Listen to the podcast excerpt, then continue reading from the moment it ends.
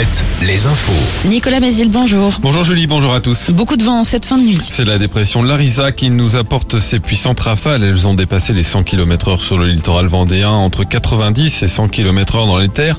Nos départements sont en vigilance jaune à cause de ce vent violent et le littoral pour vague submersion, là à cause d'une forte houle et d'un coefficient de marée au plus haut à quatre-vingt-dix. La perturbation va s'évacuer en cours de matinée. À l'arrière, ce sera un ciel nuageux avec quelques éclaircies, encore du vent qui se calmera lui d'ici la mi-journée, alors qu'un nouveau front arrivera par l'Atlantique avec de bonnes pluies. Les maxis en baisse, dix à treize degrés. Encore douze articles à voter et mille amendements à examiner d'ici dimanche soir. Dernière ligne droite pour l'examen de la réforme des retraites au Sénat. La contestation, elle se poursuit en attendant les manifestations de demain. Trafic toujours perturbé à la S N C F aujourd'hui avec deux T G V Atlantique sur cinq en circulation, autant de T E R et un intercité sur quatre. Ce devrait être à peu près pareil ce week-end. Et trente pour cent des vols sont annulés à l'aéroport de Nantes aujourd'hui jusqu'à dimanche.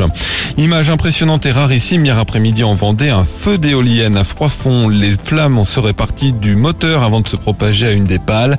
L'intervention étant jugée périlleuse et le sinistre ne menaçant aucune vie, les pompiers ont décidé de laisser le feu s'éteindre de lui-même avec un périmètre de sécurité. Le Conseil d'État examinait hier un recours de la ville des Sables d'Olonne contre la décision de déboulonner la statue Saint-Michel au nom de la laïcité.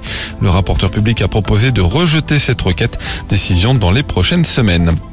Dans l'actu sportive, le foot, Lille-Lyon ce soir pour lancer la vingt-septième journée de Ligue un. Nantes et Angers jouent à domicile dimanche. En national, Cholet reçoit Nancy ce soir. En basket, de la Pro B avec un derby de la Loire. Angers se déplace à Nantes. Reprise de la nationale un avec le début de la deuxième phase. Chalon accueille Andrézieux. La rencontre entre les Sables d'Olonne et Pont-de-Chéruy est reportée. Le club isérois craint de ne pas pouvoir se déplacer en Vendée à cause des grèves. La fédération de basket a demandé à jouer le match d'ici mardi.